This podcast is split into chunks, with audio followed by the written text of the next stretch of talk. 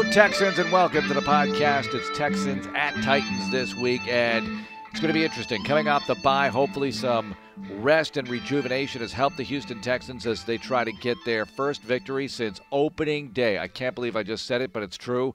It's a November twenty-first game, and they haven't won since opening day. You know, I watched what the Jaguars went through last year when they won on opening day, beating the Colts in Jacksonville, and then they lost fifteen straight to end the season. And here we are with an eight-game losing streak in progress. It's got to end. After this one, you have three in a row at home. Jets on November twenty-eighth. That's next weekend, Thanksgiving weekend. Tickets at Houston Texans dot com. But the matter at hand is a date at Tennessee. And there have been some weird ones here with the Titans. You know, it's funny because the Titans are going for their sixth consecutive winning season. And it feels like just yesterday that they had guys like Zach Mettenberger playing quarterback, and the Texans would destroy him and them when they were operating in that mini era, if you will. But those days are gone, and the Titans look really good. Now, they won the division last year for the first time since two thousand eight. Despite having all those winning seasons leading up to it, they had four consecutive winning seasons, no division title leading up to last year. They did go to the playoffs in, let's see, twenty seventeen. They won a playoff game at Kansas City with Alex Smith at quarterback. That was Mike Mularkey as head coach, and they showed him the door after that year. Then Mike Vrabel comes in. They missed the playoffs his first year, but have a nine and seven season. And then year two, you know what happened. They beat the number one seed Baltimore Ravens in Baltimore. Then they set up themselves for an A F C championship game appearance. That was after knocking off the Patriots on the road, by the way. Everyone's making a big deal about the Titans going to New England next week, and New England is piping hot right now after the Thursday night win at Atlanta. They are seven and four, but the Titans beat them in a playoff game with Brady in the twenty nineteen season. So it's not like Vrabel hasn't done it before against his old employer. Anyway, as far as the Texans go, we'll see what Tyrod Taylor can do in start two from his long absence with the hamstring injury. You know what happened against Miami, three picks, very uncharacteristic for him. He had only thrown three picks in a game once. That was start two of his career in Buffalo. And the most he's ever thrown in a full season as a starter is six. So that was just way out of character for him to do that against the Dolphins. Let's hope it's a lot better this week and they can somehow, some way, I say it every week, can you please run the football? They are trying to do it. They want to do it. Let's see if they can do it against Tennessee. But this Titan defense has been really good. They've been very effective. They've really turned it up several notches, even from last year and the year before. Jeffrey Simmons is a terror. He will play in this game. Bud Dupree is out, and we'll see how it all goes against the Titans. Now, as usual, when the Texans are on the road, I write a travel article for those Texans who are traveling to the game or want to in the future. This is one of the trips you have to make. I've raved about Indy as a great place to go watch a game. This is maybe even better. I mean, the weather might be a little shaky on Sunday with rain or whatever, but this is a great city to go to. And many of you have been there, so you don't need me to tell you. I've been there, what, nineteen times now with the Houston Texans. I've been there a couple of other times, all on business, all on broadcast business. But the night before the game, I like to go downtown, eat, and check out the music places on Broadway. It's kind of like sixth Street on steroids. You have the window so you can see the band playing, pop in, get a sense of a band, go to the next bar, get another band, and see them and get the sense of them. And, and what I notice as a guitarist is the Fender Telecaster is the most popular guitar on Broadway. This is my unofficial data on that. The Stratocaster is actually the best-selling guitar ever, electric guitar of all time. But the Telecaster seems to be the most popular guitar in country music in Nashville. It's also very popular in rock and roll. It's a good versatile guitar for those people who are axe inclined. Anyway, let's get to our conversation with the voice of the Titans, Mike Keith. And Mike has been at it for a long time. Since they moved to Tennessee, they meaning the Oilers, Mike was working with the Volunteer Radio Network, really good guy, and he's really enjoying himself right now, of course, with the Titans occupying the top seed currently in the A F C. Yeah, it's been an interesting year, a, a successful year, but a strange year for the Titans to this point, and I'm glad to be with you, Mark. Let's start here in an unusual place, sort of. John Robinson, general manager of this team, comes in in twenty sixteen. I think there are only two players on the roster who were there before he got there, so he's overhauled the whole thing. Take me through a little bit of the process, his thinking, and how it's working out. Obviously, it's working out very well with all winning seasons, and you are where you are right now. It started off with he and Mike Mularkey coming in together, and the situation went through two years, and they went nine and seven together, and sort of felt like they they had some some synergy. But then it was time to go in a different direction with the offense. They wanted to make some moves and and do something different offensively. Mularkey didn't want to do that, and so Amy Adams Strunk uh, released him from his contract with a year to go. At that point, they went out and hired Mike Vrabel. They started with Matt LaFleur, and Matt LaFleur did a nice job for a year as offensive coordinator, and then he departed to become the head coach of the Green Bay Packers. And they promoted Arthur Smith and had two very successful years once they figured out the quarterback position with Ryan Tannehill, and with the amazing development of Derrick Henry after three years of just being, well, okay. You know, he became something completely different uh, towards the end of year three. And so as they've kind of stacked people on both lines, they've, they've you know, looked for value. They've looked for guys to develop. They've worked very hard through the undrafteds. Um, they've made a few bold moves, but it's not been an organization characterized by the wild moves or the outlandish. And I think slow and steady has been the way they have gone. The biggest thing that's happened, though, is they found the answer at quarterback. And that was something that, you know, they did not have co- kind of consistent basis since Steve McNair. Kerry Collins did a pretty good job at one point.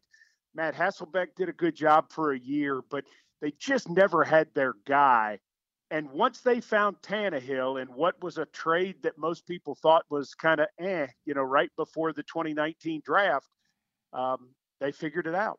They absolutely have. He's done very well. You have no Derrick Henry right now. How are they winning without him? They still seem committed to the run. It's not as successful, yet a couple of wins here. How's it going, Mike?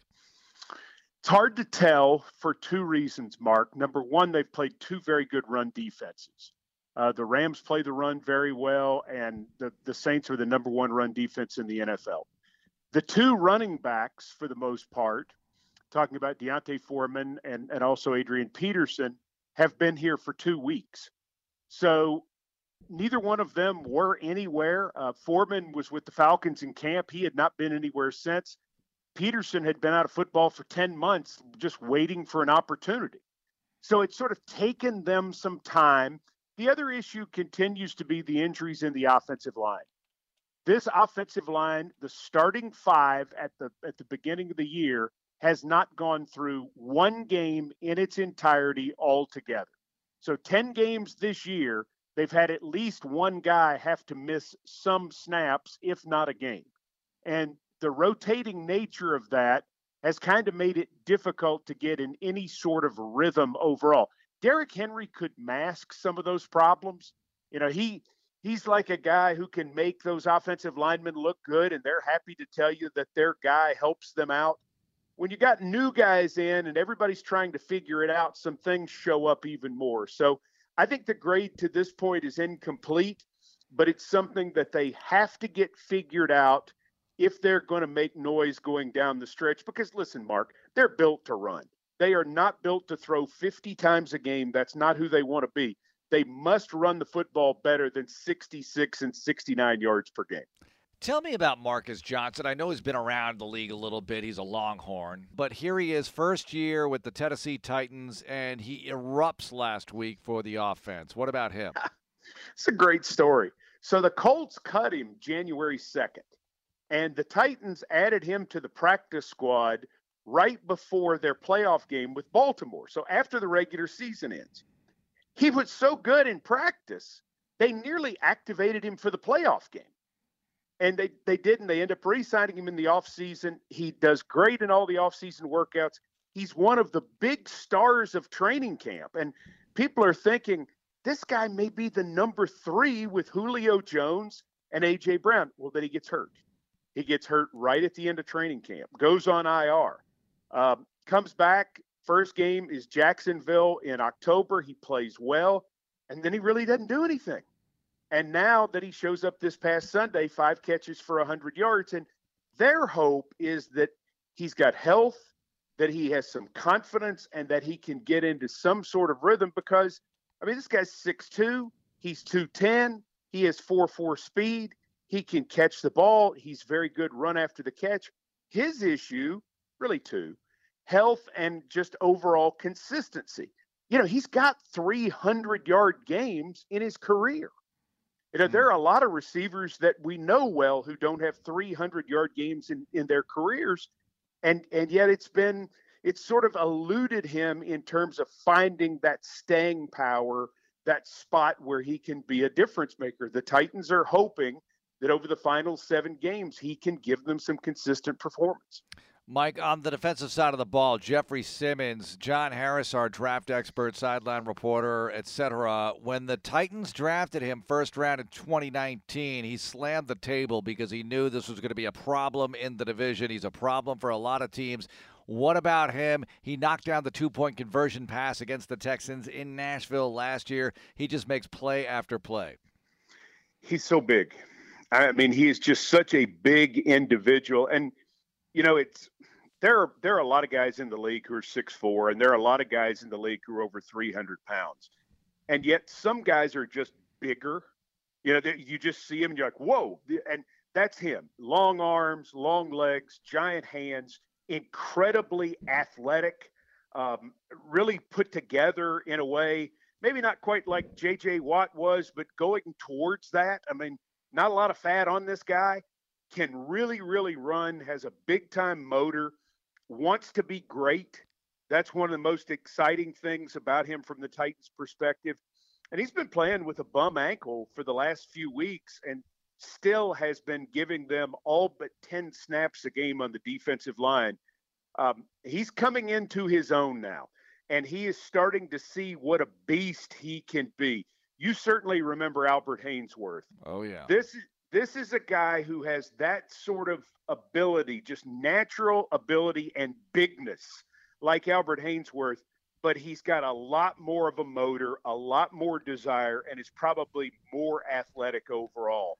Uh, I think, I'm like John, I think he's a top three to four pick if he doesn't have the A C L injury in February before the draft. I don't think there's any way that he gets by the Raiders or the Jets at that point in that draft. I, I I think he's that kind of talent. The Titans got very, very lucky with him at number nineteen in twenty nineteen. Voice of the Titans, Mike Keith, joining us on Texans Radio. Okay, the streak. How big a deal are people making of the streak in Nashville, Mike, as you beat five consecutive teams that were in the playoffs the year before? This is an N F L record. Now, in order to have that record, you have to have the opportunity to do it because not everybody gets that. But I think it's a pretty big deal. What do you think? You know, it, I've I've heard that quite a bit on the national shows. I don't think it's being played up very much locally because I think everybody here is kind of just amazed that this has kept going the way it is with all the injuries. You know, the Titans have played eighty-two guys this year. Mm. And the record, I believe, is eighty-four. And there's seven games left. Um, when when the season started and the injury bug hit this ball club and they were two and two, it sounded like an excuse. Well, now that they're eight and two, I think there are a lot of people just kind of amazed that they have gotten to this point. So in terms of the whole, well, you got the best record in the conference or they've got the streak, I, I don't think it's about that here so much. I think it's about being impressed that they have found a way to do it and seeing if they can continue to do it and and the chance, too, to potentially improve. You know, this this team has a bye that doesn't happen until week thirteen, and they this team desperately needs a bye. Mm. I don't know what Mike Vrabel can do in practice with these guys overall, Mark, because they are so beaten up at so many key spots. That being the case, You're, you know, you got two more games before the bye. Can they keep it up? And I think that's been more of the question that people have had here is, are they able to keep going with what they've been up against? Because now that you've won six in a row, the injuries don't sound like an excuse anymore. They become more of a fact. People are like, well, you know, we have a lot of injuries. If you say that when you're not winning, you're whining, right? Wow. Well, when you when you are winning and you talk about injuries, people say, well, that's impressive. That's kind of been the talk here. Mike Keith, voice of the Titans, joining us. All right, the division, the Colts, what do you think here, as it's been a little shaky at times, but here they are with five wins and a chance to make a move? Good team. You know, really good team. They've they've had some bad luck. Uh, they certainly should be six and four. They should have beaten Baltimore. Uh, had a great chance to to beat the Titans on Halloween uh, in, in the game that ended in overtime. It's a good ball club that you could see making a big run the rest of the way. I think the issue for the Colts is schedule. You know, they, they've still got a lot of tough teams to play on their schedule. That's why the Titans already having the Colts out of the way. Very unusual scheduling. Titans and the Colts done by Halloween. Mm-hmm. And the fact and the fact that the Titans were able to get both of those games. So the lead in the division is more or less four games because of the sweep of the season series. Yeah, I, I think, you know, it's going to be tough to win the division for them. There's no doubt, and, and anything can happen. But I think they're a playoff team. I think when it's all said and done, they're going to win enough games to get into the playoffs. More impressive win, in your opinion, for the Titans, at the Rams or home against the Chiefs? That was twenty-seven three against Kansas City at the time. I think probably the Rams game, based on what had just happened with Derrick Henry and the the week the team came off of. So you go to Indy, you get the very emotional win. Everybody's excited because you've got a, an advantage there, and you're saying, okay, we're six and two, and you wake up Monday morning and the news hits that Derrick Henry has a broken foot that needs surgery. And so then you're dialing up Adrian Peterson, you're dialing up Deontay Foreman, and you can do the whole thing about, well, one player doesn't make a team. Well, that's true, and the Titans are a pretty good club without Derrick Henry. But let's face it, Mark, the offense changes. There are yeah. very few teams in this league that have one guy that you say, okay, this week on offense, we're definitely going to hand it to twenty-two at least twenty-five times. Mm-hmm. That's that's going to happen. Well, now you've got to figure out the offensive line thing, the running back thing, the tight end thing. You know, the Titans having to put extra offensive linemen in the game at tight end now to shore up blocking. Everything changed. So when they got to Los Angeles, you know, it was the the big showcase of SoFi Stadium on national T V. And the Titans, uh, Dave McGinnis, my color analyst, said the Titans were kind of being treated like the homecoming opponent. And they sort of were. You know, the, the whole thing was about the Rams and everything they were doing, and you know, the Titans kind of stole the show. So I, I think that one is probably the bigger one. And, and I think it got people's attention that this club is more than Derrick Henry. Now, they've got to get a lot of things figured out, but I think that was something that really caught everyone's attention. What happened against the Jets? The Titans played poorly. I mean, just really poorly. Um, missed a lot of opportunities to – to score points, couldn't get any big plays, gave up a bunch of big plays. And, you know, that's been the scary thing for this defense is they've given up a lot of chunk plays, which is not good. And they've given up pass interference penalties, which have essentially been more chunk plays. Uh, that's the part of the Titans defense that has, has made them nervous. Now it's better now that Amani Hooker is back at safety with Kevin Byard, because Hooker can really run, but you know, that's the part of this defense that still kind of makes you nervous. Their ability to allow big plays. When they make you drive first down to first down to first down, they're hard to score on because eventually somebody's going to make a play. And that's what's exciting about them. But the chunk plays, that's where they've had problems. And what did the Saints come up with yesterday? Or I should say last Sunday, the Saints came up with six chunk plays. Mm. Mike Keith, voice of the Titans, joining us. Mike, when we caught up at the Combine a couple of years ago, you were coming off a movie production, an acting performance. I think you were playing a coach. Am I right about that? Anything else developing with that part of your career? No, I, I think I don't.